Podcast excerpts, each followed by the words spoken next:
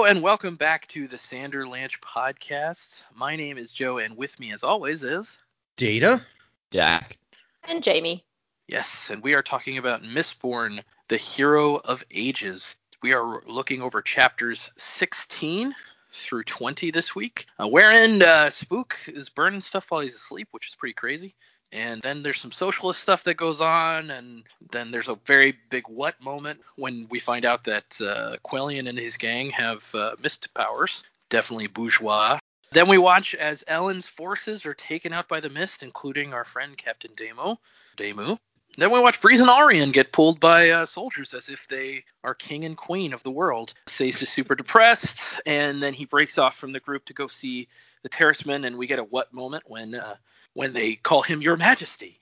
So Sazed his king apparently, which is pretty cool. And then Spook almost dies in a fire, and then Kelsier shows up and gives him some weird powers. It's another big what moment. And then Tensoon is making plans, uh, scheming, trying to basically cover his tracks.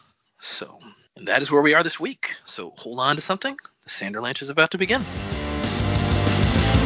As the towers of steel and stone crumble to dust,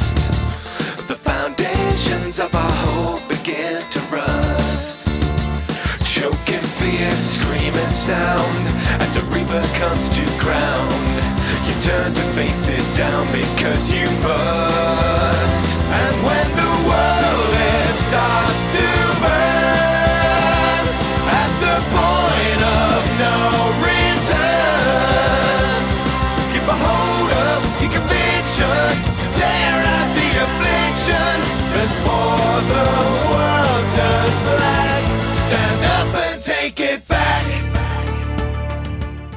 Yeah, some some uh, interesting and weird things happen in the, these uh, this set of chapters. What did you guys think of these five this time chapters? Uh, you know, there was there were some there were some ups, there were some downs. Spook's acting a fool for sure, but then he gets some crazy Kelsier back from the mist kind of powers, I guess. uh, and then uh, you know we were we were expecting the Elend's forces to get pretty hard hit pretty hard by the mists, and they just gave us a little taste little taste of Sazed going back to the Terrismen. Interesting that they're at the pits of Hathsin, but you know the way that it's described, it I guess it makes sense. Yeah, And uh, yeah, I, I'm I am still most interested in the Ten Tensoon story, so I'm I'm ready for that to to continue. But overall, th- these were good. Just a lot of stuff to kind of like. This was these were chapters was like, well, that just raises further questions. Like we just we're Totally gonna have to yeah, we're just gonna have to figure out what's going on because there's weird stuff going on. you you've repeatedly predicted that Kelsier was going to show back up, so Yeah, as like There a he is. joke, but I guess my joking prediction was correct somehow. The Discord chat has lost their mind. Yeah, they're like, he knew, he knew he was coming back. He cheated. He ran ahead. No, I had, I don't know. How would I? I no, I was joking. Anytime I said he was coming back, I thought he was dead. He probably is dead. This is probably some weird spooky mist thing. sure, sure, spooky mist with spook. Yeah, Spook's lost Put a lot of Tiff. blood, so uh, this is also true. Yeah, no, these these were good chapters. Yeah, 100% agree with Joe. It's just like a man, I got no idea what the fuck's going on right now. So like my mate thought when when Kelsier popped out uh, in Spook's chapters was well, that's that's either a mist ghost or it's a ruin. Either way, can't see it Oh. going too well. Okay, interesting. Yeah.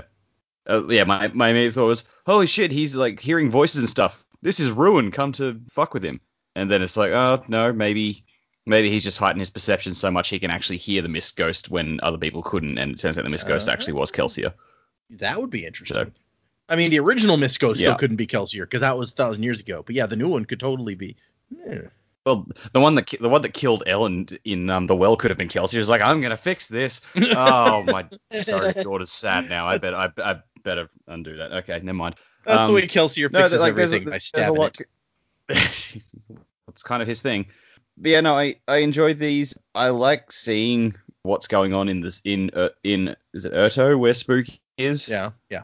Like uh, that's that seems like an interesting story. I'm curious to see more of Quellion and his and because there's obviously going to be a lot more going on in his backstory. For Christ's sake, Spook, keep it in your pants. bit harsh. Once oh. again, once again, fucks everything up because he's trying to get laid. You're not wrong. things really went sideways there because he had to talk to a girl. Yeah, I was I was going soft on him earlier, but now hearing Dak pile on, I'm just like, yeah, moron. Come on, really? Or That was yeah, you were very restrained. But yeah, on the whole, pretty good. But yeah, want to see where it's going. Yeah, so I I liked these chapters. I thought the chapter in Urteau was pretty interesting. Definitely a surprise that there were Allomancers there, given how the citizen feels about noble blood. But Mhm. it, it was, I guess it was a shock at first, but now I'm like, eh, doesn't really surprise me because he's being built up to be our villain. Um, so it makes sense that he's not exactly above board. I don't think it was Kelsier, but I like the idea of it being the mist ghost that he could communicate with. But he doesn't have any tin at the time, so he's No. not enhanced. Oh, good point. Yeah. So, but I don't. I think he's just delusional from all the blood loss, and obviously things are a bit different for him not being able to sense all that sort of stuff. But um, yeah, I I I liked sort of the battle at the end, and it's like, oh my God, Spook, what's gonna happen? I was like, they're not gonna kill Spook yet, surely. Surely he's got more to do. as much as I'm like, eh, you know, Spook will probably die at some point. I don't think it's today, and we were right, so that's good. Allrianne, can't say I'm shocked she's in a carriage, to be honest. Why would you get your 7,000 layers of dress dirty traversing the lands? And Tensoon's chapter as well. I'm really excited to just get him to break out. I think that'd be pretty cool. But it was nice to have a bit of interaction with uh, MeLaan as well. So lots of lots of little bits of information, nothing too dramatic apart from Spook going on. But yeah, good read. He didn't seem like he was that interested in breaking out, but there's there's a little bit of sneakiness happening, so who knows? Yeah, Yeah, I mean, I knowledge. played a few chapters, but it's you know a few Tensoon chapters before he actually gets anywhere. But he's not. i i look, if we get to a point where Tensoon stays in a cage this entire book, I'm gonna be the whole book. we go visit him periodically, and he's like, "Yep, day 100 in my cage." Yep. It's like the book always cuts back cuts back to Marsh. He's like, I can't escape from ruin. Cuts back to Tensoon. I can't escape the second generation. Just the entire. Everyone's book. just stuck. until the last chapter, and then everybody gets out. It'll be awesome. the last Uh, three chapters, the stand and yeah. Lunch, everyone breaks free. Exactly. I actually I really like your your thought that because we talked about how Spook is uh you know he's he's weak from blood loss. He doesn't have his tin and stuff, but he's also been so hyped up on tin that he may be going like through withdrawals for all we know at this point from all of a sudden not having it. Yeah, well, you look at how like a pewter drag affects Vin, because I think we've only Yeah. really seen it happen to Vin so far. It what Spook's going through can't be good. No, yeah. It's, it's got to be worse than a pewter drag. He's like a year's worth of dragging on tin. yeah. It's gonna cut back to him. He's gonna be in the bathroom with like a like chopping up a line of tin and snorting it. I mean, but he is using pewter, so whatever this ghost is telling him, whether it's Kelsier or no, like somehow he got the power to use pewter. Unless he's gone insane. But but it said in Oh, the chapter great, we that the pewter Zane. healed him. Yeah, I reckon he's he's got he's got pewter. Okay. He's got the pewter power. Look, after Zane, I've had enough of insane horny dudes. Yeah, no joke. insane dudes talking to voices that aren't there. And he just goes about it like the way the wrong way. I mean, we'll get there, but I mean, it just doesn't make any sense what he's doing. No, He's I- like, eh, he's trying to impress her by saying, "I'm gonna kill your brother." Yeah, that's so impressive, What? right? I mean, nobody Even if else she's- has done it. Even if she doesn't like him, I'm just like, what? Oh my gosh, yeah, it's uh, it's it's not gonna it's not how you hit up the lady spook. You've never been to a club. You don't walk up. I'm like, I'm gonna kill your brother. Let's dance. No, I mean, he hasn't had much success with the ladies anyway. He's just trying when true. he can. well, well maybe, maybe he took maybe he took the wrong lesson out of Vin's relationship with Reen. It's like, man, if I'd been around to kill Reen, Vin totally would have liked me. Yeah. Maybe, maybe maybe Jamie's right. He's just trying new things. You know, you don't make any calls, you don't make any sales, right? So He tried to give Vin a handkerchief. It didn't work. You know, he was trying to be all gentlemanly. It didn't work out so well for him. No. Might as well just yeah, go be but he bold. also hadn't. yeah, but he also hadn't had like a full conversation with her at that point. So I mean, I didn't say Spook was right. okay, let's uh, let's oh, get the into dumping on Spook is back with a vengeance. Oh my gosh. Everyone's gonna be so disappointed. Like I thought they'd like Spook now. Okay, so our first epigraph, which, which I told you guys last time, I was like, you might want to read this. It relates to what we're talking to. We learn about allomantic savants and uh, the kind of things that happen to you when you burn metal too much.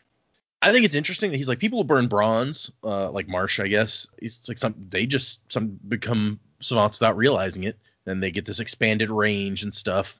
But for pewter, it's like actually super dangerous, and most people die before they complete the process of becoming savants. Reading this, I just immediately had the thought is like, so Breeze pretty much always has his brass on. Yeah. I wonder if he, I wonder if he is a savant for for brass, and we just haven't worked it out yet.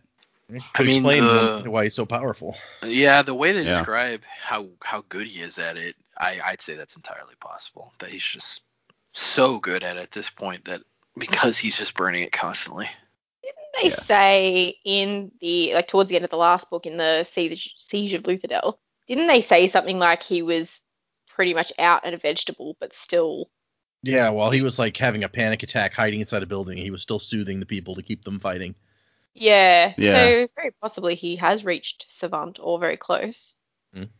And I think maybe some of what Marsh was explaining to Vin, he's like, you know, he teaches her how to feel the pulses and stuff, and then he gets like, if you get really good with it, you might even be able to tell when somebody's running low on metal or this or that. And I'm like, maybe like those are the kind of levels that we're talking about, where it's like when you're really good, and they just he just didn't realize like what he what has happened here. Uh, we don't even know if anyone in the world is familiar with this term. We haven't heard it used at all. All it's just this uh, the epilogue writer who's talking about it. I talked about this could be like written much further in the future. Mm-hmm. So it could be like yeah, uh, like after I don't know a couple couple couple of decades of study in a lab or something. It's like okay, yeah, we're gonna name this now. Gotta have a name for stuff. But I, I like the the the conclusion is like one could argue that like an inquisitor who's been transformed by a hemalurgic spike, the allomantic savant is no longer even human. Not like human the koloss. He's totally human. Uh, and we cut to Spook, and he wakes up and burning tin while he sleeps, and he's so uh he's so tinned up that he has to sleep with like earplugs of wax shoved in his ears and cloth over everything. And I was like, what if somebody was gonna like sneak up and murder you? You don't want to like ears plugged. This is a bad spy work here, but maybe it's fine. Well, we've already established Spook doesn't think things through. Yeah. yeah.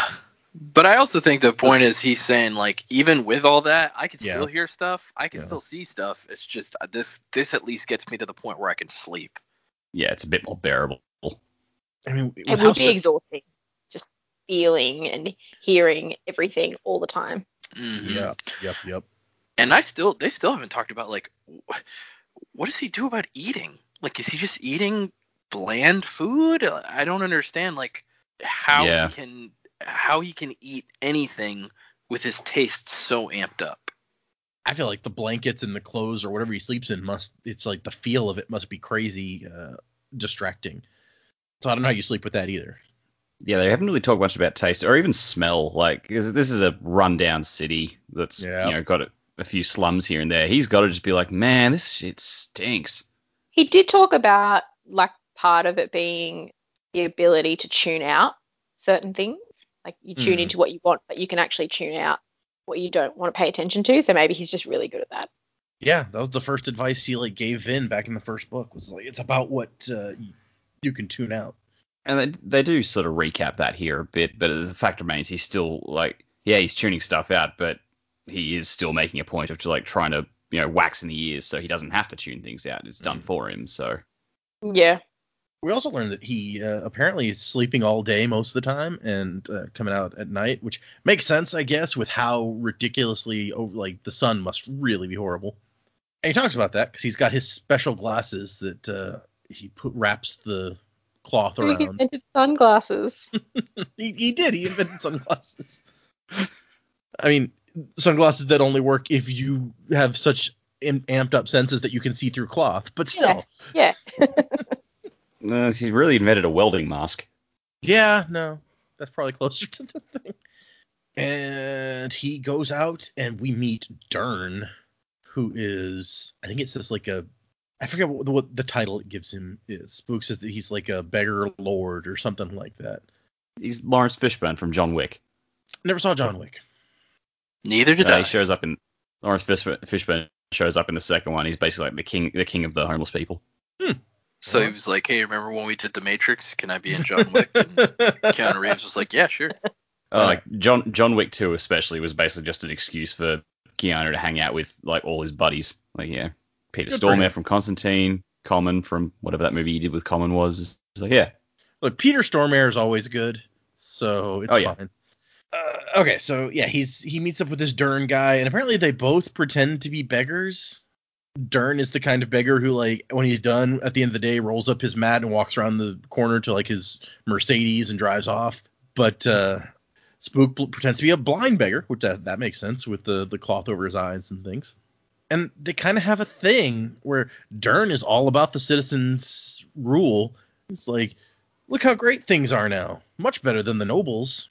And at one point, he even gives him like a, a spiel about. He's like, "Hey, I heard Kelsier speak once. You just don't understand like uh, what Kelsier's thing was." I was just like, oh Yeah. boy. Yeah, Spook just wants to be like, "Bitch, please." Do you know where I got my name? And then we have immediately moved into what Joe predicted with his Animal Farm thing, where the citizen shows up and Spook's like, "Wait a second, he's wearing red. That's not an approved color." It's like, "Oh no, it's okay for them now. They're allowed to wear the red." Yep, and then they use the bourgeois noble power at the end of the chapter. It's all coming together now. Yep. Yep, totally is Animal Farm, Mist Farm. well, and and the funny thing is, Brandon says in uh, in the annotations, he's like, okay, look, my biggest worry about the spook chapters is the citizen plot with the you know the oppressive peasant regime. This is not new in history. It's not new in fiction. It's not new. And I only decided to use it after a great amount of consternation because I worry it's going to come off as cliched. It's difficult to get the balance down between familiar and radically new. And so he's basically like, I, I tried a lot of different things before I was like, mm, this makes the most sense with like Kelsier's legacy and the way that it all builds into this. This is the like he tried several different kind of governments. He's like, this is the one that fits best. I just worry Yeah. that everyone's gonna be like, I've seen this a million times. Oh yeah, I mean it is cliche. It, that doesn't mean it's not effective or that it's not even or or that Yeah. it's not good. Like I enjoy it, but I mean yes, I have seen it before. Yeah, it's like Roger Ebert had this quote, which I always come back to in my head. It's like it's not what something's about, it's how it's about it. So it's like it doesn't matter if this is a cliche thing that's happened a thousand times before. If you do it well, Yeah, it's right. still good.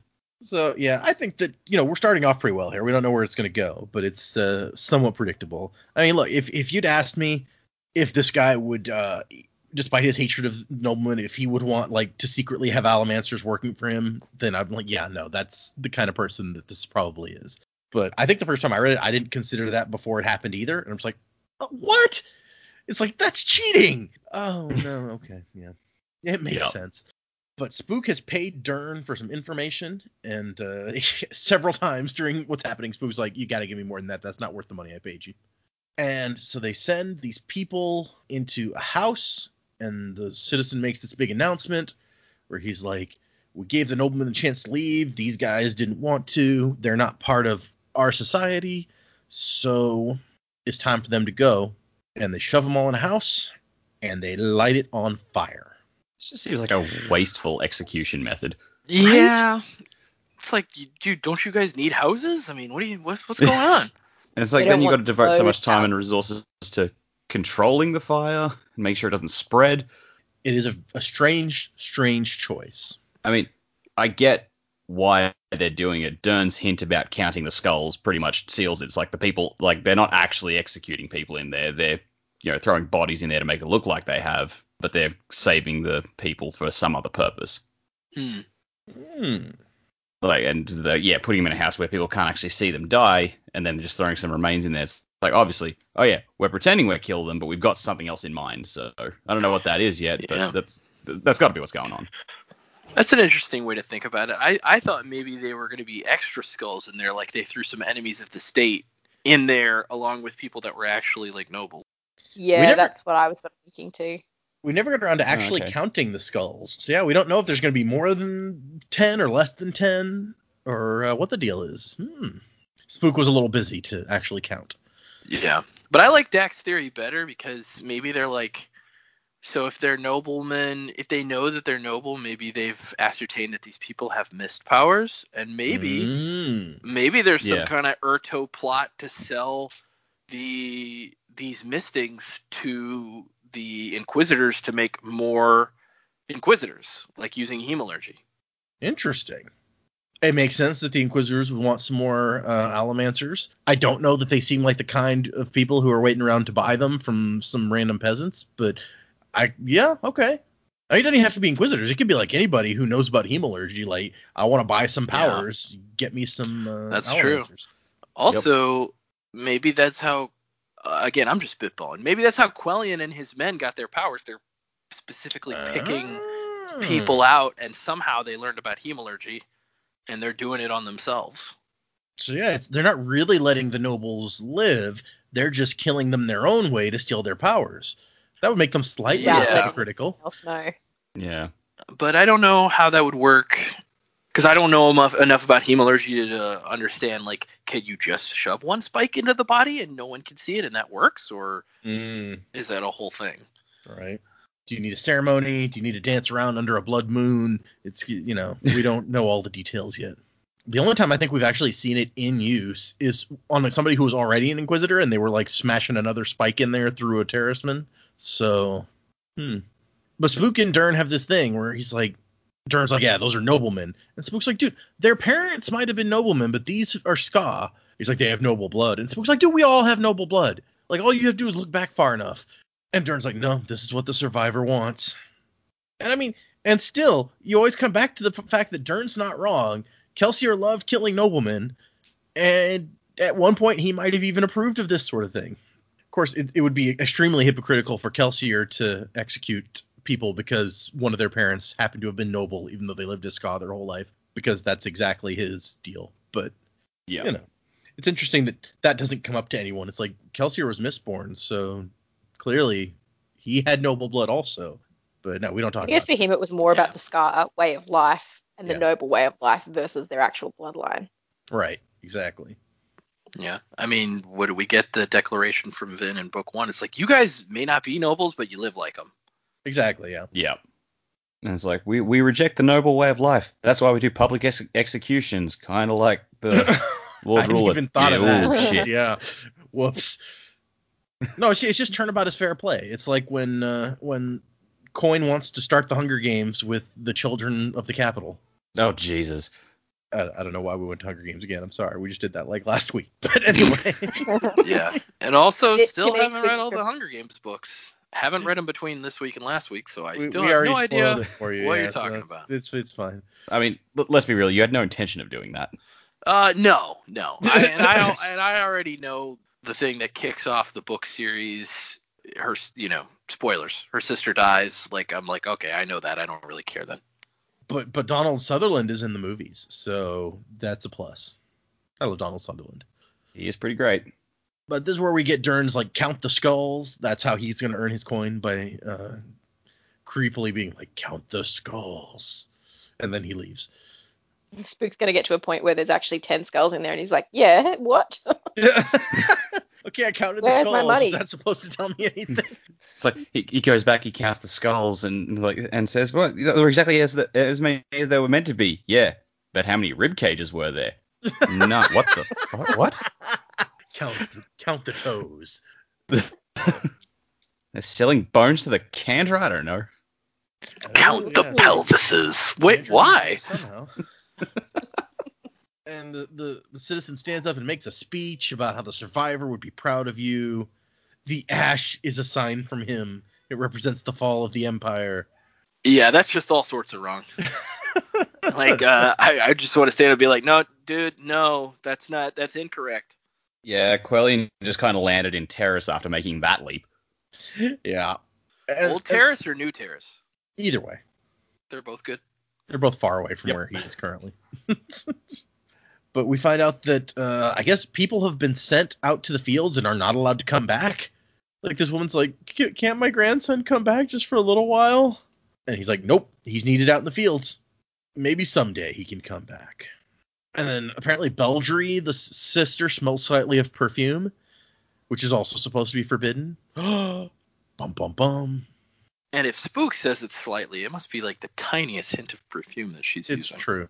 Maybe she just is using soap because she took a bath, Spook. Okay, just Yeah, come on, dude. Don't be a jerk. Like she actually just picked up the bottle and put it back down again. It's just on like a drop on her fingertips. right. And then Spook is like, "Oh, what would Kelsier do?" He's he's really looking hard for an excuse to get close to this girl. He's like, "Maybe Kelsier would have tried to make an ally out of someone the citizen trusted." Yes, that's my excuse to go talk to the girl. Also, how do you make an ally out of a woman by telling her, "Yo, I'm gonna kill your brother"? Why? That's not the first thing he says, but I agree that he gets there pretty quickly to Yeah. be trying to make an ally of her. Right. She and like, assumes she's miserable because of the brother. I Yeah. guess, but I mean, you know what they say about assuming things. Correct. Yep. It makes you spook. Yeah, it makes an ass out of spook. But I mean, he starts out. He's like, "Do you approve of the murders that your brother commits?" And she's looking around like, "Who's okay? Who said that?" This was kind of cool how he's just like Batmaning around her. Yeah, he's he's like popping around in the crowd, trying to not be seen. You think this is any different from what the Lord Ruler did, which is exactly what we were just talking about. Like this is a, an execution in the middle of the city. That's Lord Ruler style. hmm And then she's like, "Who are you?" And so, I mean, maybe it's working. Maybe you're you're approaching the ability to make an ally of her. And he's like, "I'm the man who will kill your brother." It's like, It's oh, like, okay. wait, wait, wait a minute, man. Like, It- whoa. It, it, it fair though, like if if some random starts popping out of the crowd and starts throwing accusations at me, one of my first questions is probably gonna be, who the fuck are you? Yeah, That's- exactly. That's, fair. Yeah. Also, I mean, it's cool for Spook to kind of, you know, spook around, for lack of a better term. But it's oh my not God, cool. Right. It's totally just building up to that. yeah, but it's definitely not cool. Like he's clearly talking to her while his her brother is giving a speech in front of a giant crowd, and they're like standing behind outside of the crowd, easily seen. Like you're gonna you're gonna creep around in a crowd, and then you're just gonna stand out in the open. Like, come on, what, what, use your noggin. Well, they start in the middle of the crowd, and then they kind of stop stop long enough to talk back and forth that Yeah. the crowd moves, and then all of a sudden the citizens just see Spook and his sister standing there. Yeah, and I like it's genius. It's like he's standing up in front of everybody, and he's just like, "Wait a minute, what are you doing with my sister over there?" It's just so ridiculous. And then Spook's like, "Oh crap, I overstayed my welcome here." Uh, I I was seen because I'm standing out in the open. Oh no. uh. And he starts to run, but uh, the security is coming up too fast. And Spook's like, "Fine, let's do this." And he's ready to fight. He pulls out his cane against the swords of a bunch of other guys. Okay, good plan, Spook. he makes a pretty good showing of himself here. He does. I mean, it says he's trained with Ham and clubs, and he knows how to defend himself fairly well. But I mean, he wasn't. He's not Vin or Ham or Kelsier or the people who could like seriously fight with Allomancy. And also, Yeah, once the fight it's not gonna be a one-sided fight. oh yeah, that's fair. I mean, it's kind of one-sided because there's like a bunch of these guys and there's one of him, but he, he manages to do some work, some work here. Breaks some dude's Yeah. arm, smacks him on the head, but uh, just before he can kind of you know make because he's trying to like basically plow a hole through here so he can escape. And just as he's about to get away, there's allomancy happening. Somebody's pushing on metal to uh, maneuver things around so that he can't get away. And he turns around and he realizes it is coming from Quellion. Quellion's standing there with his sister staring straight at him. He's got like this concentration thing on his face. He's like, I've seen that before. That's that's the constipated allomancy look or whatever. and then he also realizes that uh, one of these guys is hitting way too hard to be just working on normal strength. This guy is a thug, so we got like a coin shot and a thug in the crowd at this point. So he's looking a little bit hypocritical. So Quellion's a coin shot, not a what is it, a lurcher? Uh, I think so. Oh, Hold on, we go back to when he moves. No, Lurcher is pull with And he is pushing. iron, and uh, this coin shot is Oh, push okay. with steel. Let me see what it says. It says spook sword froze in the air, and he can't push forward. Somebody was pushing against it, and then he looks around and sees, Yeah, I mean the result would be the same. yeah, I just I didn't remember how it was described. Yeah. It's it it reads to me because he it keeps saying that he pushed capital P against Spook sword, so it reads to me like he's pushing, but I don't know that it actually says whether he's standing directly in front of Spook or directly behind Spook. So I guess it could be either way still. Uh, okay, and then we get another thug. So there's at least three Allomancers here. Although uh, one of them doesn't care much about uh, his fellow soldiers because while the one thug's body is between him and the other soldier, the other thug stabs through his friend to get to Spook and shoves his sword into Spook's chest. I think it says. No, Yeah. it, go, it goes through the other guy's chest. Into Spook's chest, yeah. It Yeah. goes through his back into Spook's chest. Ow. And then snaps from the weight of the dead man. So that was fun. And Spook passes out, feeling the blood on his chest. So with his heightened senses from Tin, that's got to be real unpleasant. Like the oddly he didn't feel pain. His heightened senses should have made the pain so powerful that Oh, well, it hit. there it is. There it is. It's like, wow, I don't feel a thing. Oh, there. Shit. This should Did have you say the, knocked me out. the sword snap? Um, yeah, it says the body of the dead man was a weight that finally snapped the blade. Right. Okay, I missed that. Interesting. And then we cut to uh, our next epigraph, which is about the microbes, the ash-eating microbes, and enhanced plants. So Rashek got better and better with the power during the very short time he held it. It says just a matter of minutes that Rashek had the power, and he went from being an ignorant child who pushed the planet too close to the sun to an adult who could create ash mounts to finally a mature artisan who could develop plants and creatures for specific purposes. But this also tells us pretty explicitly that it was preservation's power that he was using, because it it shows his mindset during his time with preservation's power. Under its influence, he was in protective mode. Instead of trying to f- go back and undo stuff, he was working to fix the problems that he just caused reactively. So we talked about whether he had preservation power, ruin power, or something else entirely, and this definitely indicates that he's working with preservation power. Yeah. Well, I think it indicates that he's worked with both, right? Like one one he used to destroy to like move stuff around and like create the ash mounts, and the other one he used to fix all the stuff he'd just done. Hmm. At least that's the way it reads to me. Yeah. Okay. Yeah, it's it's it says he used preservation's power. It doesn't say he didn't use ruins. It's true, yeah. Yeah, all it says is during his time with preservation's power, he had this mindset. So yeah, okay. And then here's here's the Elend and Demoux chapter where they're hanging out. They're gonna expose their people to the mist, and he's out here. He's like, "Be strong, everyone." And he's explaining why they need to do this, which we've already had the explanation. So you know, whatever. And they get into a discussion about the survivor and the Church of the Survivor. And Demoux's like, you know, you don't have to keep pretending to believe if you don't want to.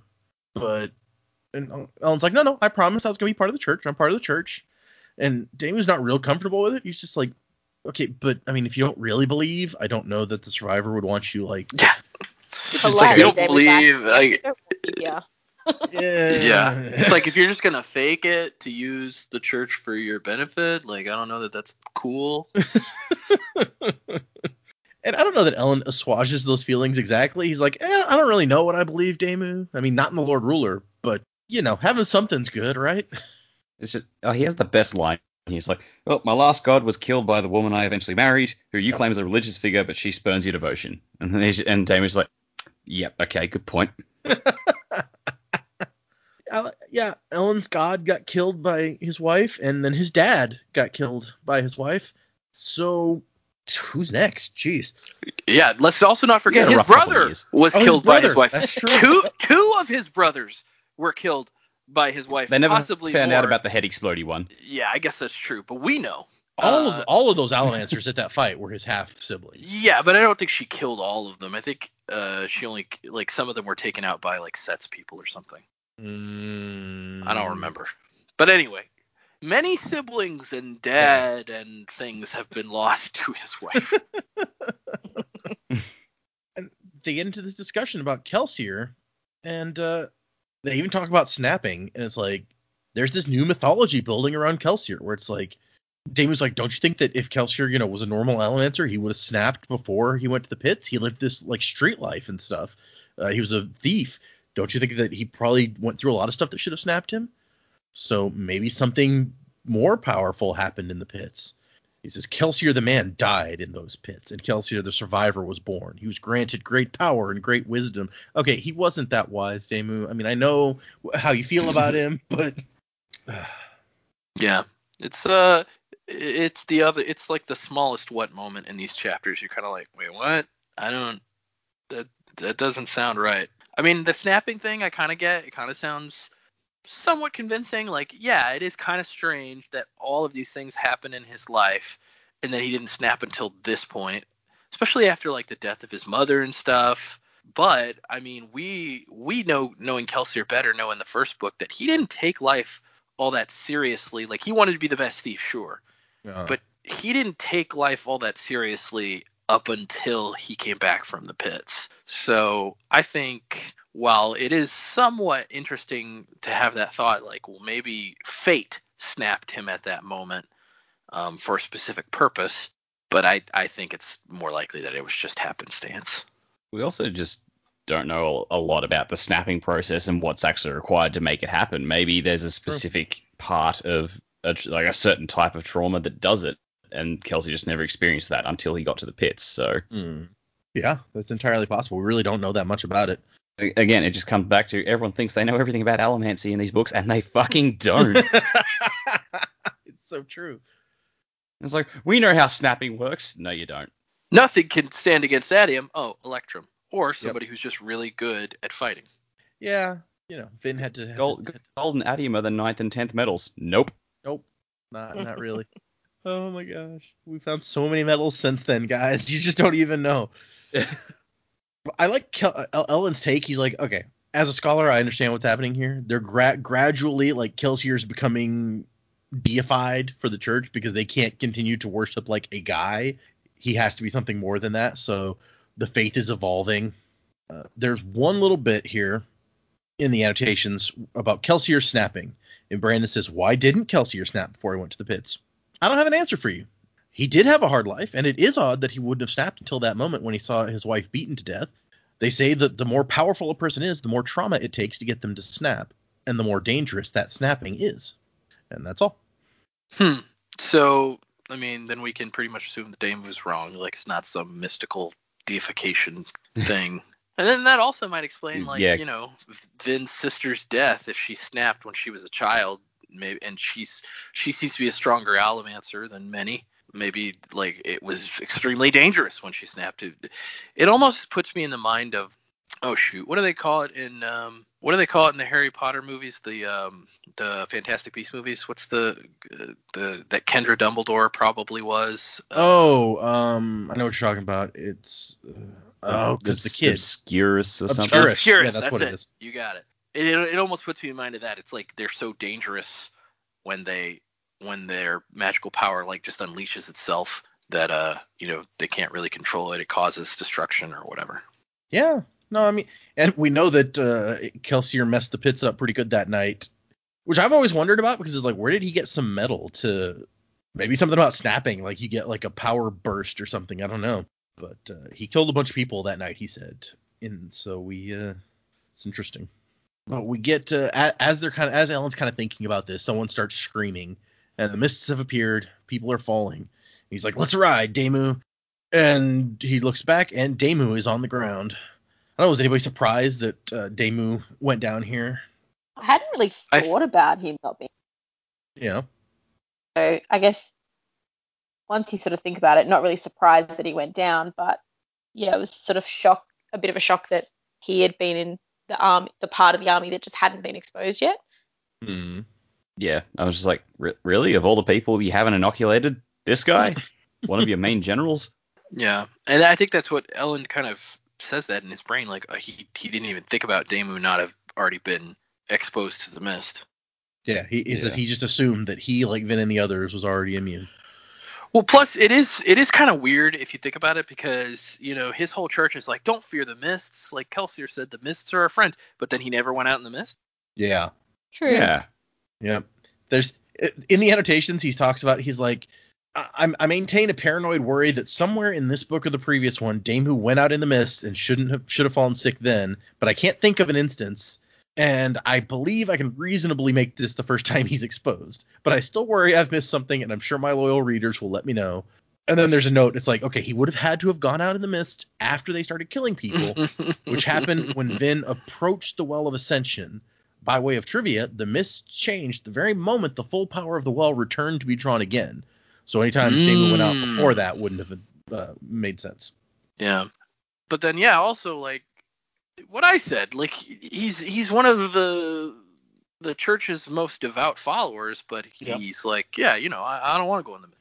I guess maybe since the, the end of the last book, they've been so go go go with military stuff. He may not have been doing, you know, his nighttime missed sermons or whatever. Hmm. Yeah, I think it's a little bit weird, but it, it also works just because it's like now it's somebody that we know that has Yeah, gotten yeah, this it sickness, so it kind of hits you. But that's the end of that chapter. And the ash continued to fall. The next epigraph It's is okay. Rush. Kelsier sent that apparently. Yeah, yeah, yeah. It's all Kelsier. It's about the fall of the empire. Yeah. The ash is fine. The ashes are Kelsier friends, made the volcano. Oh Jesus. Christ. Yes, Kelsier. exactly. Yeah, yeah. Somehow he made volcanoes, even though they've been around for a thousand years. It's it's whatever. Okay, Rashek didn't solve all the world's problem. In fact, he created a new thing with each thing he did fix. But he was clever enough that subsequent problems were smaller than the ones before it. Uh, he did save the world. True, the near destruction was his fault in the first place, but he did an admirable an admirable job, all things considered. At least he didn't release ruin to the world as we did. That's fair. Yeah. So he's so, so it's like retroactively we're making Rashek into Doctor Doom. also, uh, like I, you know, Sazed. I'm assuming this is the Say's distilled. I, I'm still under the assumption that Sazed is the writer of these epigraphs. He's being very generous by saying we, because we all know it was one person that uh, that let Ruin out. Yeah, I mean, if it if it if it was, uh, I mean, if Sazed is the one writing it, Sazed was trying to stop it at the time. He's like trying to get there to be like, no, wait, maybe we should rethink this. Yeah, but like then he'll take that on board as like I failed to stop them, therefore some of this is my fault because of course he does. But he did tell her the last time he saw her to like go to the Well of Ascension or whatever uh, before she and Elend left. So maybe, I mean, he did encourage it. Yeah. He's, it's kind of just like, yes, go to the Well of Ascension, and then later on he's like, I didn't think you'd actually find it. it's, that's exactly what he went. That's his thing. He's like, I gave you a fake map. How did you find the real one? Yeah, it's it's, it's like was, it- was it the South Park episode where Kyle's parents told him that he had to bring peace to um, some troubled country or something before they'd let him go to a concert, so he went out and did that. Oh yeah, and then, then they still don't let him go. They still didn't let him Yeah. go. Or the episode of The Simpsons where Bart tries to not hit the bird, and then uh, and he's like, "Wow, you got it even with the crooked sight. Way to go, killer!" Oh Jesus. Oh. We cut to okay, we cut to Sazed, and they're releasing his horse because they can no longer is the last of the horses, I guess, and they have to just set it free because they can't give it. They don't have enough food to give him anymore. And they're like, oh, that's kind of sad. You think it's gonna survive? And Sazed like, yeah, probably.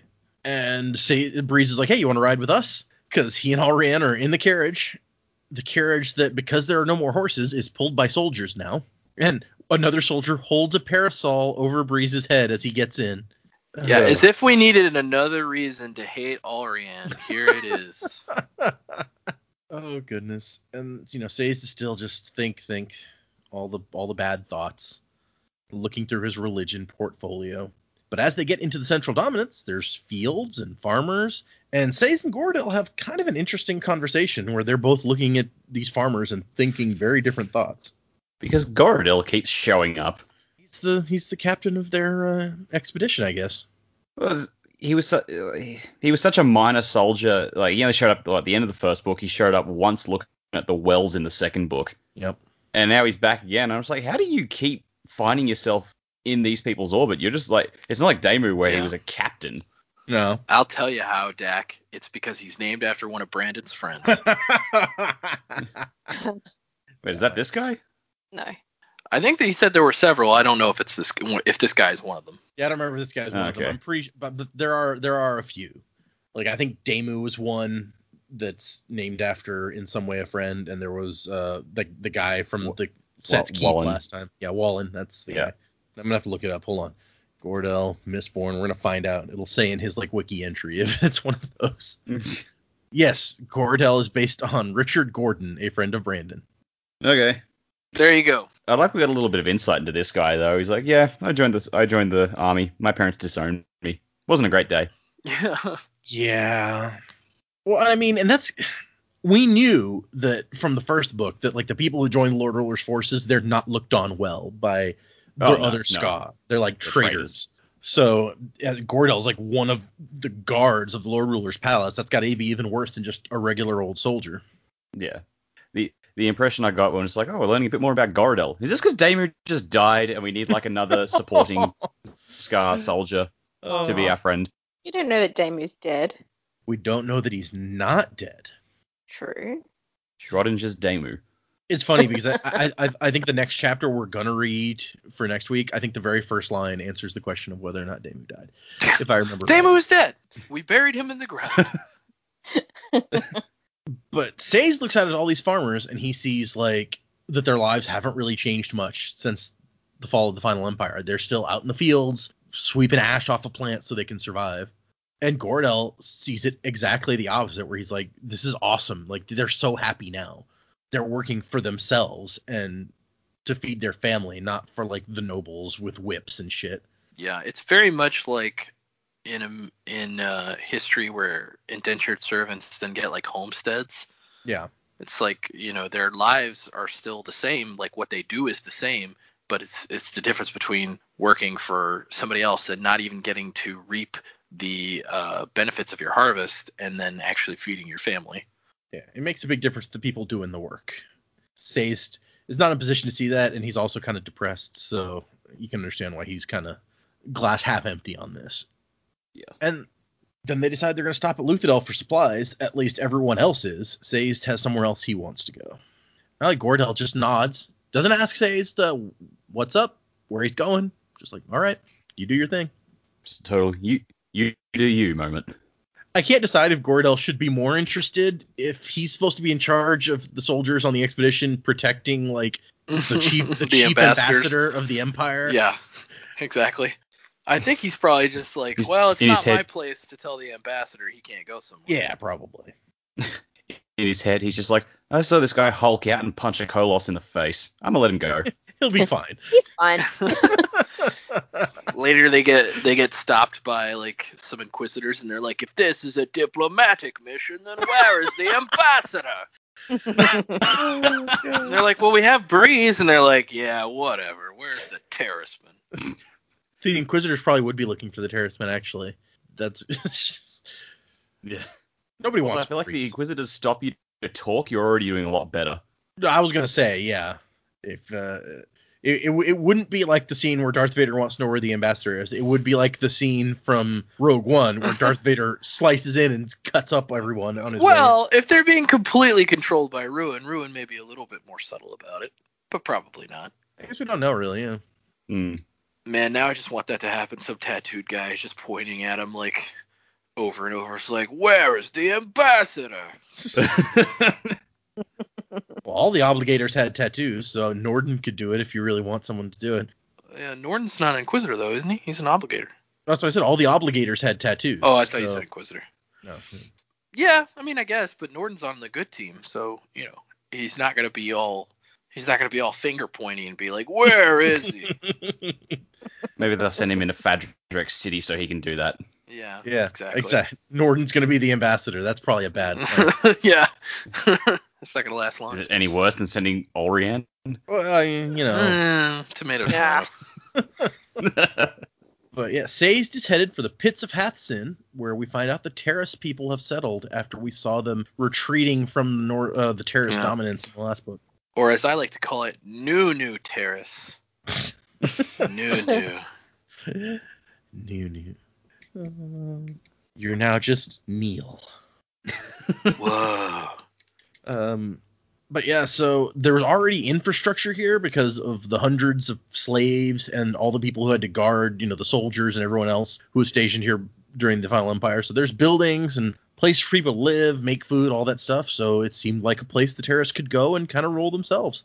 And they could uh, do what they've always done, which is they are herdsmen, herds people. They have sheep and stuff. A hardy, short-legged breed of sheep is uh, hanging around eating whatever grass Yeah. or stuff they can find. I just imagine like sheep that look like corgis since they're so short legged. I I have a corgi, so Jeez. anything sh- any whenever I hear stubby legs, I just think of corgis. nice. Man, roast lamb sounds good right now. Roasted corgi, you say? Okay. No, No. mutton, mutton, you say? But like as Sazed walks into town, the children run out to him or run for their parents. The sheep come up and gather around Sazed, hoping that he's bringing treats. It's like a total Disney moment. It kind of is. And uh, yeah, one of the, one of them says Lord Sazed, and one of them says Your Majesty, and Sazed is like, please don't don't call me that. And then they're like, okay, well, Master Keeper, let's get you something to eat. It's a very short chapter. It's basically yeah, just Sazed striking out, reminding us the Goradel's alive. the the skaa are kind of happy now. Good for them. And the Terris Terris people are doing okay. Good for them. Yeah. I mean, other than the you don't fact know that, that, there's keepers, but yeah. there's Terris people. So Yeah, yeah, yeah. Although he he does mention he's the downside that he's like, yeah, you know, there's not that many of us left, and a lot of the men are eunuchs. So, oh, he says there were perhaps forty thousand of them left, which is kind of a lot. I don't know what. You, That's decent sized people. Yeah. I mean, versus however many they had before. Well, yeah, that's a good point. Well, Yeah. yeah, but it's not like they're bat like you know if, if there's They're if there's enough to their last people who- 40 people. Mhm. yeah, they should still be able to repopulate. Well, except for all the eunuchs. Well, I mean, how many? I guess it's how many of them are eunuchs and how many of them Yeah, aren't. Yeah, it's it, it's not Does specific. it say they're that. mostly eunuchs? He, it says a good say many of the men were eunuchs, is what it says. Uh, okay. So, So I let's don't just know what a say let's good say many fifty percent. Let's say fifty percent. So with Okay, that's twenty thousand whole people, you think you could repopulate? Well, the women probably aren't eunuchs, so you would have twenty thousand women and ten thousand men who could breed theoretically. Yeah, depending. yeah, you can the make a few generations out of that. So every every, every male gets two wives, and uh, Mhm. they're good. Gotcha. Anyway, that's that, that, that sounds really really we sexist to say that out loud, but um, that it's math is what it was. It was Yeah, we're Yeah. uh, you know these are fictional characters. Come on. So next chapter, the epigraph is this is the one that I accidentally spoiled earlier because I thought it was mentioned somewhere else, but it's like the ash was black and it probably should not have been because most ash is like gray or white when it comes from volcanoes, but uh, this was specially designed ash. And he's like, or Design maybe it was just Ruin's power. Well, I feel like a darker color makes sense if you're trying to like block out harsh sunlight and Yeah. everything like that. Uh, ash will blot out the sun. That was the point of the ash was to reflect the sunlight. So yeah, no, that Yeah. makes sense. Uh, so we cut It's back just- to Spook. This is just their way of um going on to Breeze about when Breeze is complaining. It's like, why make it black? That's such a boring color. And it's like, there was a reason, damn it. Yeah.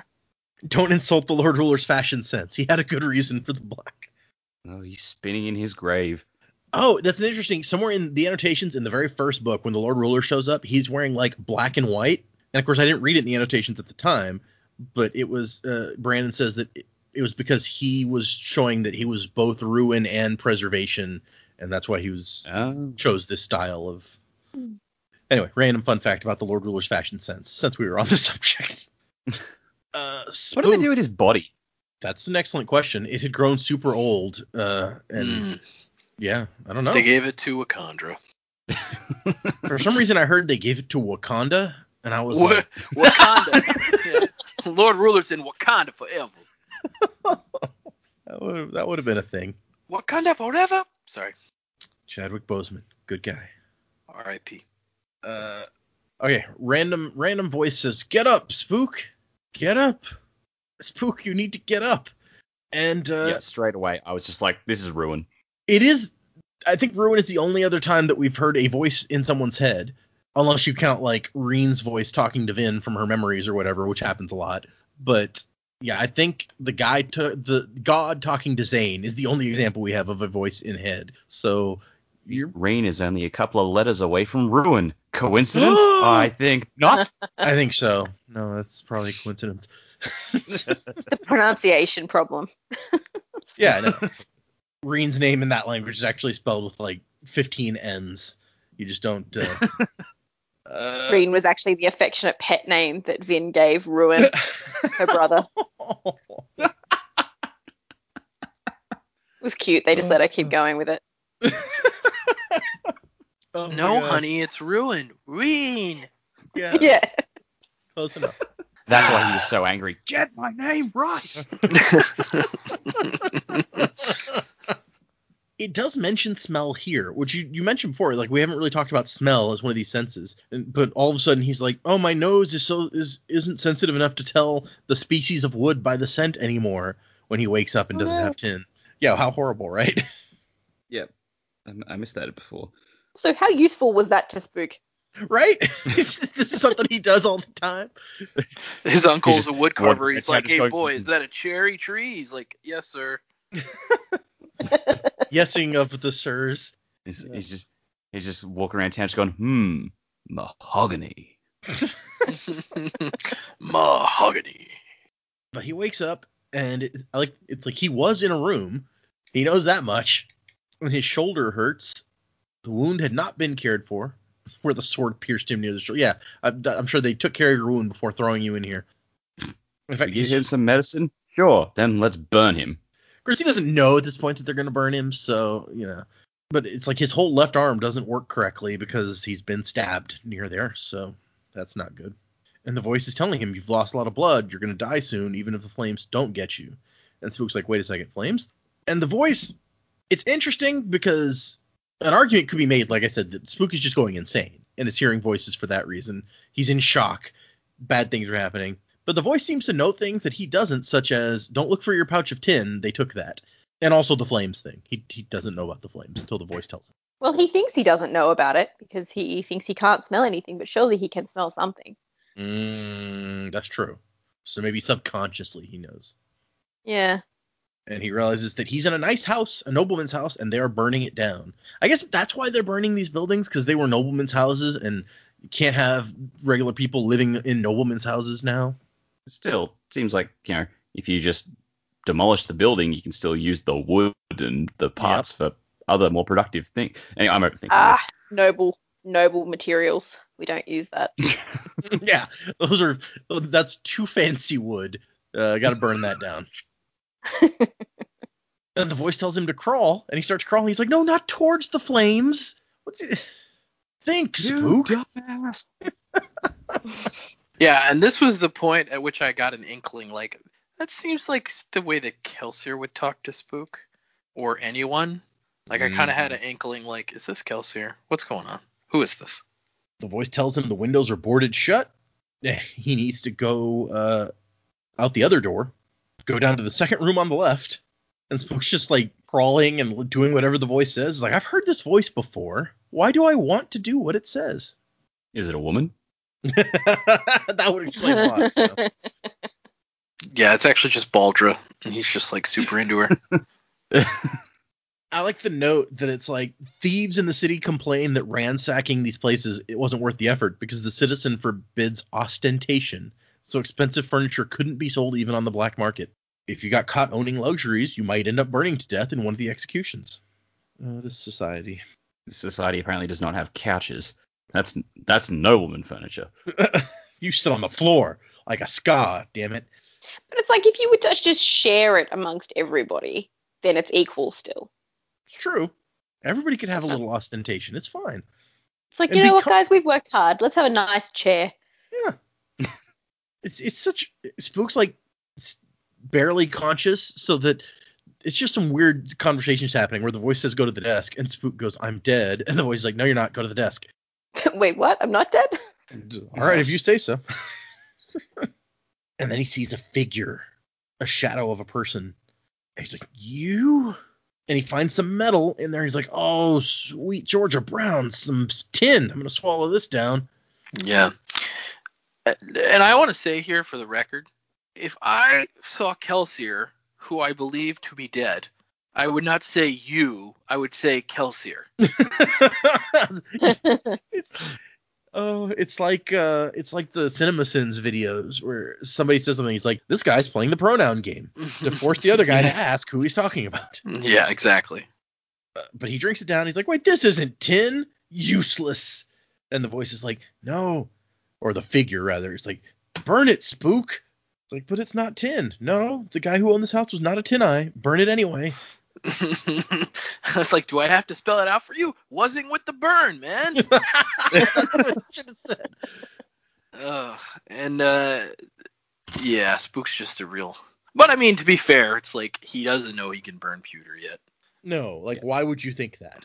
Yeah, and also, then he's groggy as shit from working up from blood. blood yeah, Ghost Kelsier or hallucination, whatever you want to call him, uh, then just says something really interesting where I'm like, wait a minute, now we're now we're speaking kandra here. What's happening? I've given you the blessing of pewter, spook. That does sound like Yeah. a kandra thing. That's not exactly exactly the words they with use. Kelsier's bones. Mm. Yep, somebody showed up with Kelsier's bones. We do know that the kandra had it, or had them. Like bones are more than one thing, but and I, maybe we've had the discussion before, but I'm it's like I'm wondering if someone else could use those bones now that OreSeur's the one who ate the body, and now OreSeur's dead. So would anyone else know enough to use the bones to look like Kelsier? Hmm. Hmm. But uh, Spook is feeling kind of good once he starts burning pewter. He's like, oh hey, I'm I, I can move. The heat's not bothering me anymore. This is kind of good. I didn't give you pewter just so you could live, Spook. I gave it to you so you could get revenge. And that's the end of the chapter. Yeah, and that is a very Kelsier thing to say. You're not wrong. That dude loves getting revenge. Mhm. But he also loves surviving. He's the survivor. He- I feel like you've been like, Sure. I gave it to you so you could survive, Spook. And Well, get survi- revenge. Surviving's his thing. Oh, Revenge was true. something he shared Yeah. with He everyone. needs his own thing. He's like, don't rip my shit off, bro. Like, I'm the survivor. You're the Avenger, I got a copyright on Survivor. You cannot use that, but or the Reeve. I guess The you're the Revenger, yeah. Revenger. exactly the Revenger. because you know you, you want revenge and like and you want revenge and uh, what what what about you Banner? Do you want revenge? Uh, I'm I'm undecided. Yeah, he's like I'm kind of, I'm ambivalent. Thor and his inability to be creative with naming that guy. Our final epigraph is that uh, a lot of people feel a sentient hatred in the mists, uh, but not everybody. For some time, for some of them, even the ones that get struck down, it's just a weather phenomenon. But those it favored, it swirled around, and those it was hostile to, it pulled away from. Some felt peace, others felt hatred. It all came down to Ruin's subtle touch and how much one responded to his promptings. Mm, Hmm. so that's that's think. Uh, sorry, can't talk. Let me start over. that's me thinking like ruin is not the mist. The mist is preservation. okay. Preservation's mad at Vin for letting ruin out, so it's not Yep. swirling around her. He's like, no, I'm not. I'm not messing with you no more. Well, okay. To be fair, as Vin and Elend were walking to the Well of Ascension in the first place, she's like, "Yeah, the mist is leading me," and he's like, "No, it looks like it's pulling away from you." Right, because it knew where she was going. Mm, okay, that's true. The the the the Yeah. mist spirit at least had been trying to keep her away from there the whole time. Right. So if those two are related, the mist and the mist spirit, then yeah, you may be right. Okay, so Tensoon is back in his cage, or in his cage. I guess we haven't seen him in the cage. We're, we're going to for the rest of the book. Every single Tensoon chapter is going to be him in his cage. But for now, it's the first Better time. not. Hey, we're we're like 25% of the way through this book already. So Wow. Are we? Jesus. yeah. Well, at the beginning of chapter 20, it's 24%. So I don't know if by the end it's 25, but yeah, we're we're trucking. And really, Tensoon feels insulted by the very existence of this cage. She's like, "Look, I am a good Kandra. I'm not going to run away. I came willingly to face my punishment. Why you got to do this? This is just mean." The dog came home like a good boy. good puppy. And so uh, it he decides that the second generation they didn't need weeks to decide. They didn't. They said they're going to tell him his fate in a month. They just wanted to make a show of punishing him and put him on display for everyone to see. The traitor Kandra. In all of history, no Kandra had ever been treated this way. And he thinks that his name would be a byword for shame for centuries, except they probably aren't going to get centuries. That's kind of the point. And I think it's easy to forget that Tensoon left before Vin even made it to the Well of Ascension. Like he has no idea what happened to Vin, what's happening outside, any of this stuff. But we do find that Ruin and Preservation, he says, are the gods of the Kandra people, and they are at war again, which I think we kind of knew based on what he said about Ruin and Preservation in the last book when we first heard those names. But this is like a confirmation that these are their gods. Yeah, he said like we are of preservation, everyone else is from ruin. Really makes it sound like ruin is basically their devil. Yeah, it's it's their devil, and everyone else is in league with the devil. We're the only good ones. Ain't that just how religions go? Unclean. we do get another glance at uh, the baby Kandras. He's like 11th generations are moving along. They're just little blobs with some bones. I just pictured this like um you know a mother duck leading the ducklings. I just like there's like some Kandra walking around with true bones, followed by this line of blobs just going plop plop plop plop plop behind. That is that is, that totally does sound like a, a duck and ducklings just walking across the road. It's like blob blob blob. I wonder if there's fan art of that out there. I want to see that now.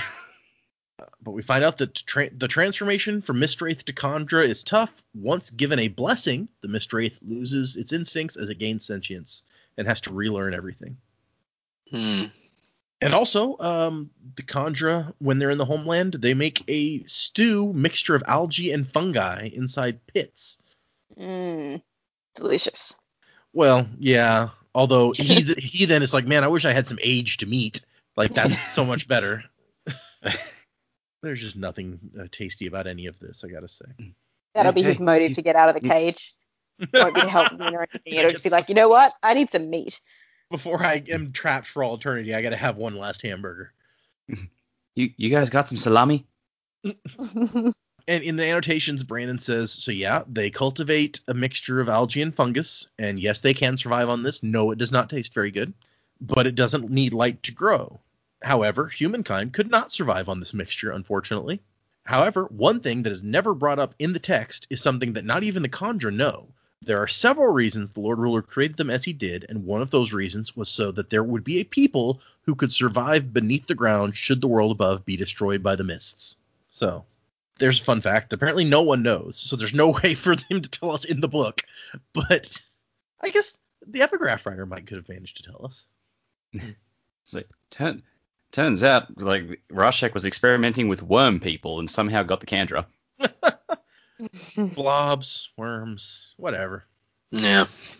Worms are kind of blobs that have just been stretched out. It says they created the Kandra, but we know now that the Kandra transformed into Kandra from Mistwraiths. So did he create the Mistwraiths? Hmm. I don't know. Okay.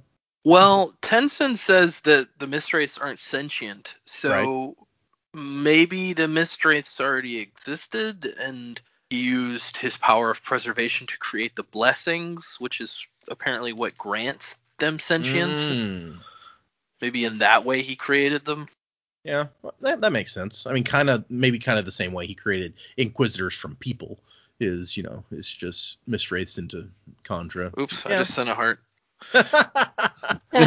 I mean, yeah, the sentience thing, I don't know. It's just weird because I'm like, how did how and we just don't know enough yet. Like, how do the Kandra bless themselves with stuff? Hmm.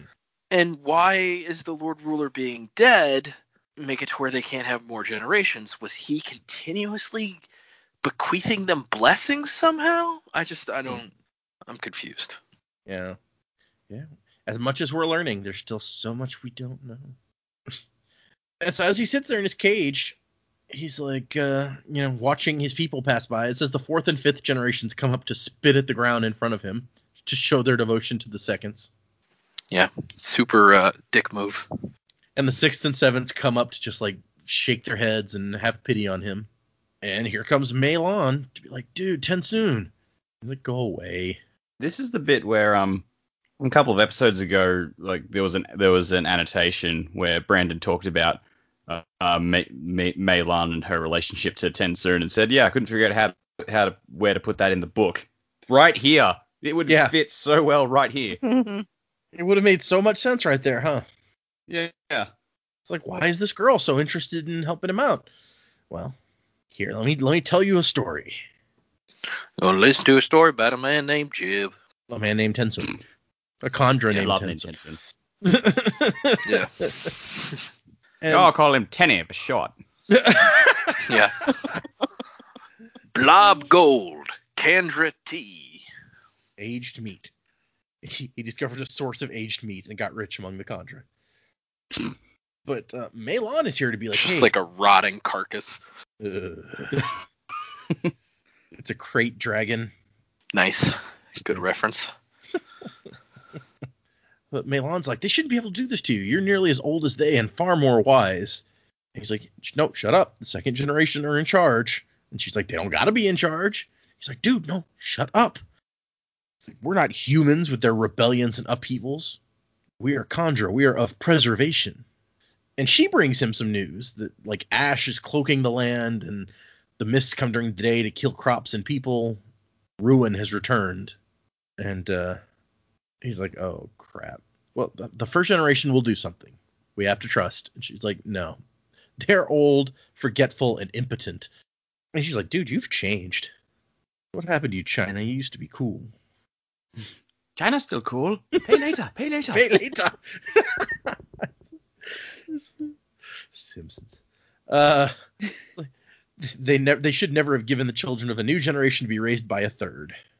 There are many of us young like sort ones of that hinting it. Yeah, it is kind of. And so she's like, look, seconds can't be in charge forever. How can we help you? Like, she's like, we're ready for a revolution. All we need is you to lead us. And Tensoon's like, look, he can't say anything, but he's thinking, like, you're not being smart here. They're going to have a Kandra with a blessing of awareness sitting nearby so they can hear every word spoken at this cage. so he's like, no, I can't do it. I, I broke contract. I deserve my punishment. And she's like, but you did it for a higher good. And he's like, I guess I convinced one person at least. I like his super, and then I like his super obvious, at least to us, his super obvious like fake out. It's like, man, I sure was humiliated to wear those bones. I'd I'd hate for that to be a part of my punishment or something. I never want to see those bones again. Well, yeah, MeLaan's like, oh, th- so they did break you after all. That's that explains why you showed up using that horrible body, and that's where he gets the he gets that idea. He's like, oh yeah, no, that was the worst body ever. It sucked so much. Yeah. The head scratches Really- were terrible. really pot calling the kettle black. He's like, she's not had she doesn't have a human body either. What is she talking about? Well, she has what was it, a wood body that uh, has you know that's human-ish. Or We don't know what type of bones. Yeah, Spook would know. Spook could Yeah. smell it. Hint. Yeah. He uh I mean she's a Spriggan or something, it's fine. we, al- we also get a little little tip here that OreSeur had the blessing of potency, which Tensoon must have gotten a hold of, she says, or must have inherited when he killed him. But they didn't find it when he showed up. So blessing of potency, like I'm wondering if that translates to pewter. Well, she she says, "Do you want us to bring it so that you can fight?" So it would be something fighty for sure. It sounds like, and I think that's what it said. Like when they sent guards to pick him up from his cell, I think he mentioned them having the blessing of potency also. So it could be similar. And he's just he's refusing to go along with it to come up with this plan. And after he lets the thing slip about the dog bones, he's just like, you know, just just leave me alone. I won't be a rebel against my own people. We're not humans. Just go. She's like, you were once the greatest of us. And he's thinking to himself, not really. I mean, I've become the greatest criminal in our history, but mostly by accident. And, you know, she walks away and he whispers, I'm doing it to protect you. He's doing it for all of them. For Vin, their mother, or whatever. Yeah, whatever she is now. Yeah, the thing that she is. So that's the end of these five chapters. And so you probably noted, like I said, that several of those were quite short, which is why we did five. Although next time they're even shorter. So anyway, let us get into predicaments, I suppose.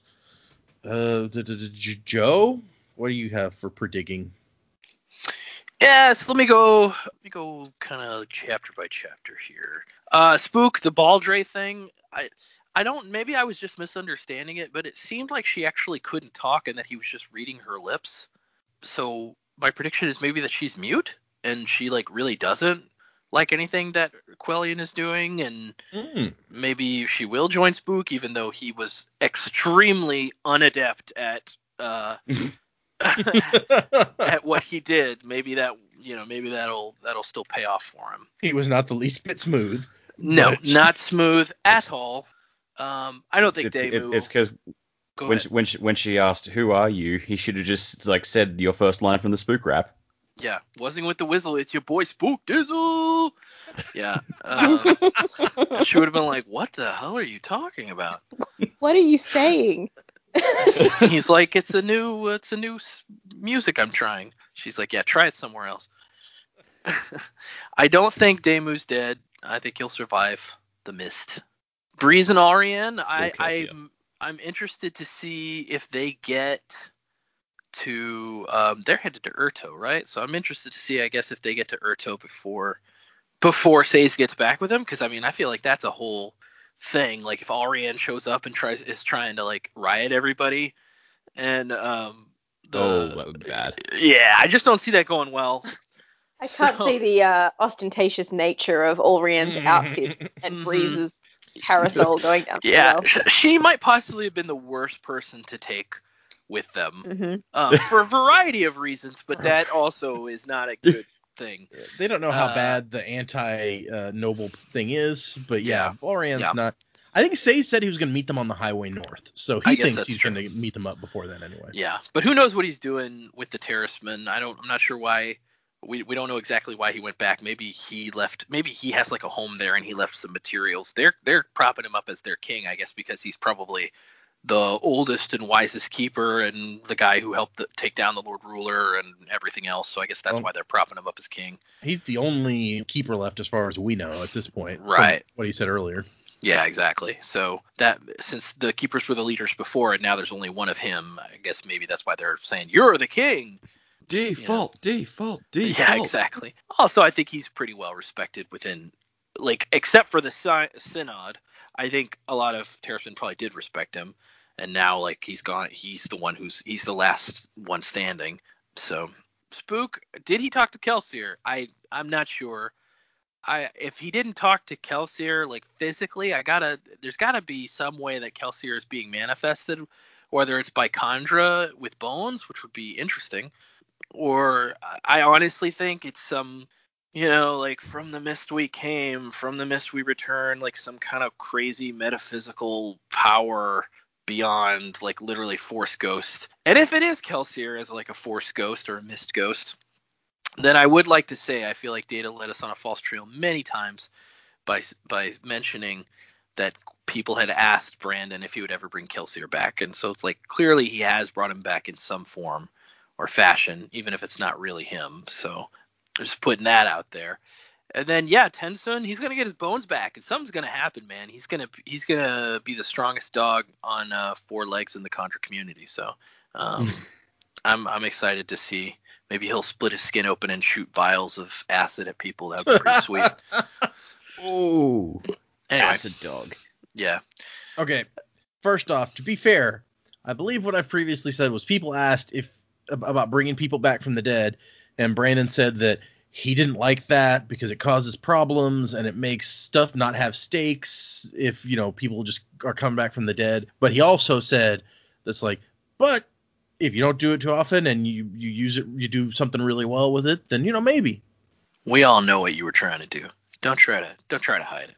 He's also said that he doesn't want to do time travel, at least not like backwards time travel, like at all, because it just complicates everything. Like those are the two things that he's like, I want to avoid bringing people back from the dead, and I want to not do time travel. Right. I mean, uh, look, the Harry Potter book series is amazing, but there are so many holes in that third book just because they travel through time that it's kind of crazy. Yeah, t- time travel just always ends up making no sense. That's just how it goes. Okay. Uh, bu- bu- da- da- bu- uh, Dak, what do you have this time? So I think I feel like Quellion isn't actually the power behind the city. I think Beldre is, and Ooh. she and uh, Quellion is just like a puppet that sh- she set up somehow. Whether she's got really good emotional allomancy and is just writing him or, or whatever and making him do the bidding, or or I don't, I don't know. But I feel like I feel like Beldre's really the one in charge. So I think that's that's going to be an additional wrinkle. I when for the for the Kandra's side of things, um, I f- when Tensoon said what's happening above, and like just realized, oh yeah, like they they live underground, everything. I've started thinking, so the homeland isn't a spot on the map; it's actually below everything. Is the Kandra homeland also underneath Luthadel? Like, is it under the well, maybe? Um, I'm wondering if, yeah, like elsewhere throughout the lab, there's like all this series of internet interconnecting tunnels, like a Hollow Earth sort of thing going on, and that's where that's where Rashek came down to do his experiments and create the at least the at least the Kandra. So It I does like- say I- in this chapter that the homeland probably- is really big and like too big for the Conjura, basically, to live in the whole thing. So maybe that fits. yeah, so it's like it's it's it's like basically all underneath the continent, and like the way up and down, I think, is actually underneath Luthadel because it's since it's the central point of the country. And I feel like yeah, Tensoon like he got away from the city very quickly in the last book. I'm like, how did he get away so without being seen at all? the city was under siege, surely they would have noticed why is a dog coming out of the city and been eaten by the Koloss or something. So I feel like he actually got underneath the city and kept going down. Hmm. That would explain that.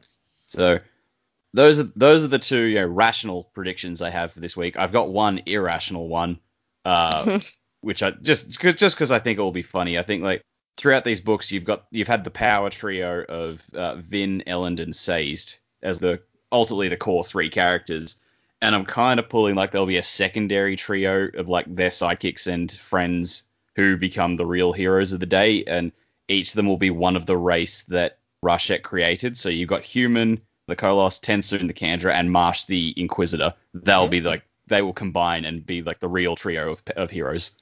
They're gonna be a new super best friend squad. That would be an interesting combo. Yeah. Spiky the dog and the troll. See, I, I totally feel like we don't know the Koloss all that well.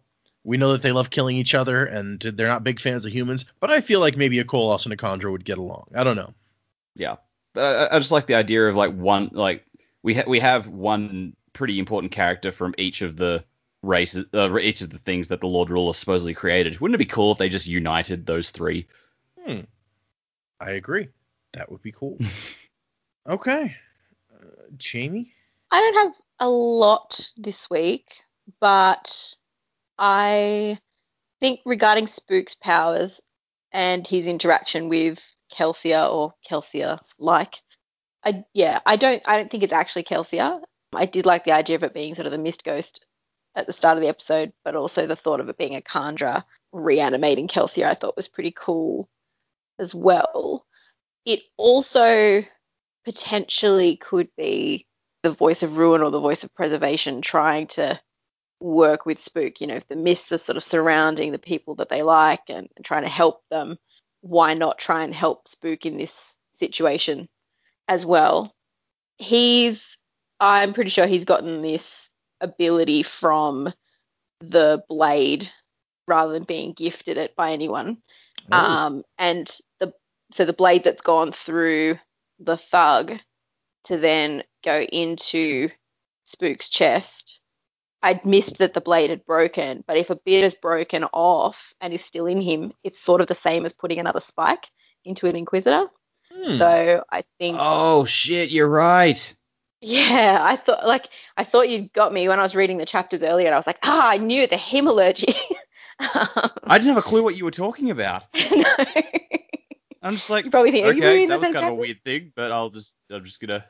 Yeah, so whether Spook will figure out that that's how he's gotten the power, and maybe his desire to be so much more useful than he feels he is, maybe he'll look for more power, or maybe he won't figure it out. But this could be sort of how the rest of the team start to figure out what's actually happening and like how Inquisitors are made and, and all that sort of stuff. So it's probably going to be our introduction to the rest of the team Hmm.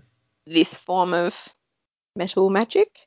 So in terms of something actually gifting it to him, maybe it's not, you know, a spirit gifting it to him. He's got it this way, and something's trying to tell him that he's actually got this ability now. You know, it'd be interesting to see if Elend had a similar experience when he was then ingesting the metal at the well. Did something sort of tell him he had it, or was just it was instinct and just you know maybe it's different for everybody. When you snap, do you feel like something's talking to you and sort of guiding you through it?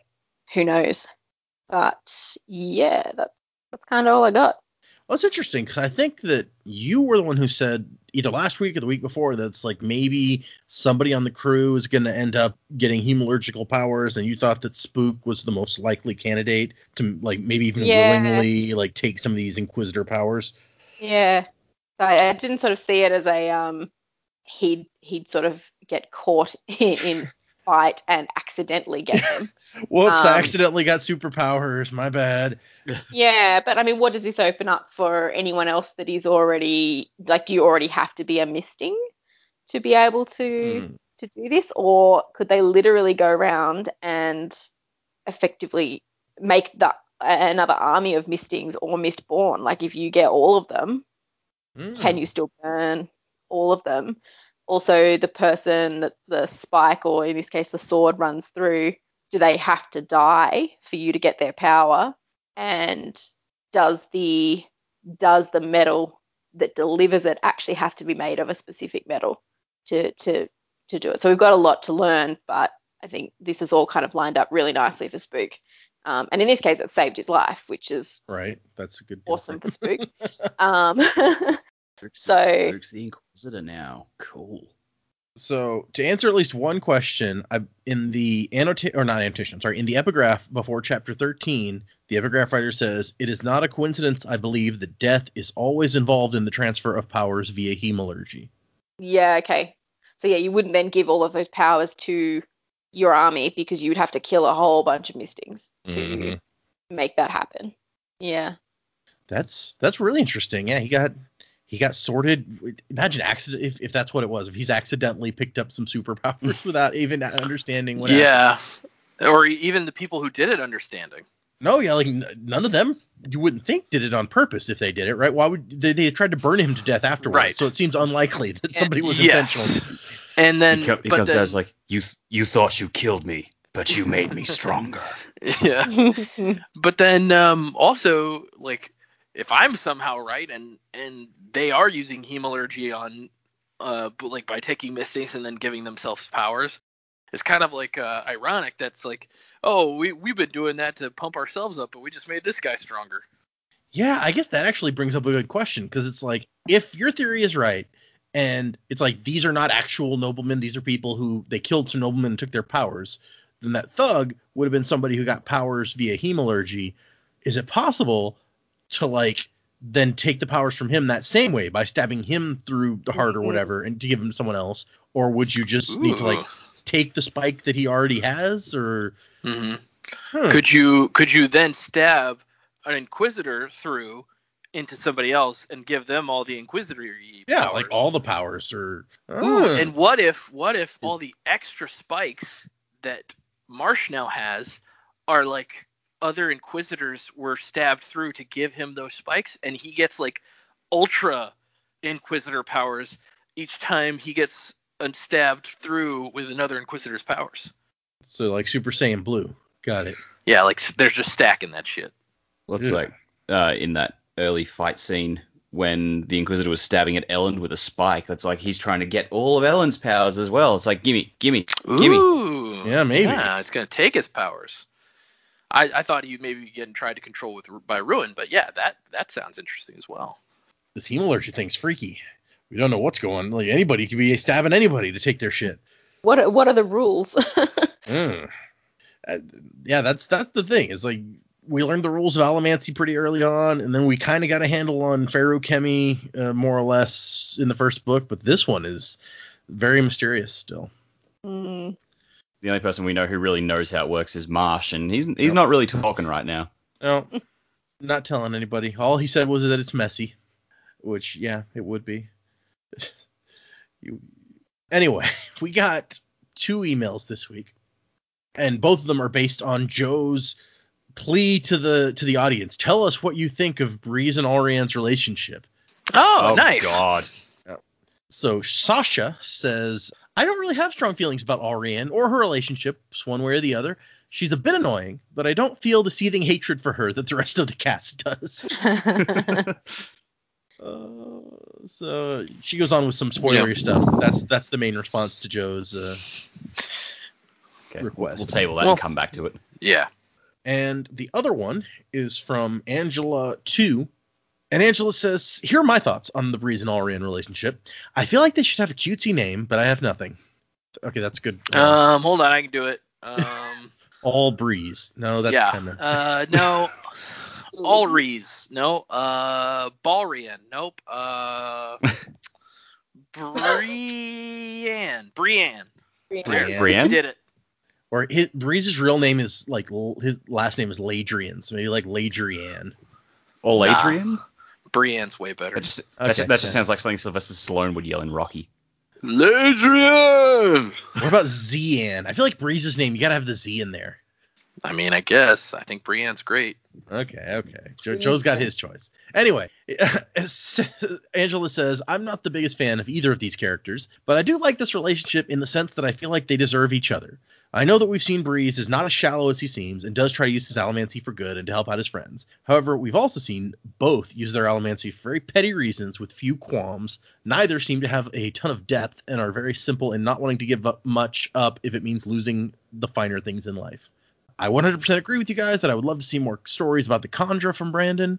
Marsh would be pretty awesome one to get more on too, since he seems to fall off the face of the planet. Yeah, in that last book especially. It would be very interesting to hear more about the lives of the Inquisitors and whatever it is he gets up to. Thank you as always for a fun show to listen to. I'm so excited for you guys to get to the end of the series and hear everyone's reactions. Wasing to the time of next, Angela too. So, yeah, I'd like to see the lives of the Inquisitors. What do they do in their spare time? Are they just like you know chilling on the couch? Does one of them own, own a craft brewery? we talked about Carr and his wife going to dinner with the Lord Ruler. It, it was very. Now that I think about it, that that whole like skit that you guys did of that was very. Uh, it w- the the first episode of WandaVision where the boss and his wife are coming for dinner. Oh, Yeah. yes. Tell us your story. What is it? Where are you from? Jeez, what's this, why is this so hard? Oh, poor Carr. He's gone. We'll never know about him and his wife. Eh, he was kind of a dick. He he was a lot of a, a dick, but that's beside the point. So anyway, thank you both of you for your emails for answering Joe's query. If anyone else wants to send us emails for any reason, it is thesanderlanche at gmail.com. You can add us on Twitter at the Sanderlanche or on Instagram at the Sanderlanche. We're on Facebook, the Sanderlanche. You, you're, you're, should be sensing a pattern at this point. Remember the E on the end. Yes, with an E. hmm Very Yep. important. It's like We're- Avalanche, Yes, but it is like that. Sanderlanche. We are in all the places. You can find us, say things at us, yell at us about how we don't love spook enough. It's all good. Yep. For next time, five chapters again 21, 22, 23, 24, and 25. So if you're reading along, five more chapters, a lot of short ones this time. Like, Hmm. All three of the middle chapters are like real short. So Do you think he just got tired? But when he got to this book, he's just like, ah, that's that's long enough. Just throw it in there. Well, it's kind of interesting because when you get to uh like I've I've got a bunch of the stuff outlined already like for future books.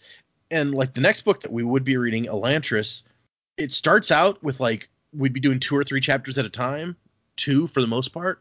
And then as you get towards the end of the book it's like 3 and then 4 and then 5 and then 6 and it's like the chapter chapters get shorter and shorter as you get closer to the end and yeah, he was just getting exactly tired of writing. that's He's not exactly like, exactly I'm what's happening done. here but Just, I'm just gonna throw in the exposition. Here it is. I feel like exposition would make it longer, wouldn't it? I mean, not if you're good at it. Mm, okay. Sure, sure. I was thinking about that uh, about Final Fantasy VII when you said Avalanche, and Yeah, so it, it doesn't surprise me that we ended up there. right. Uh, okay, so yes, let us know things, uh, send us things, add us on things, leave us reviews. We haven't gotten any new reviews yet for Joe to hand out some more titles, but I've been keeping an eye out. Mm.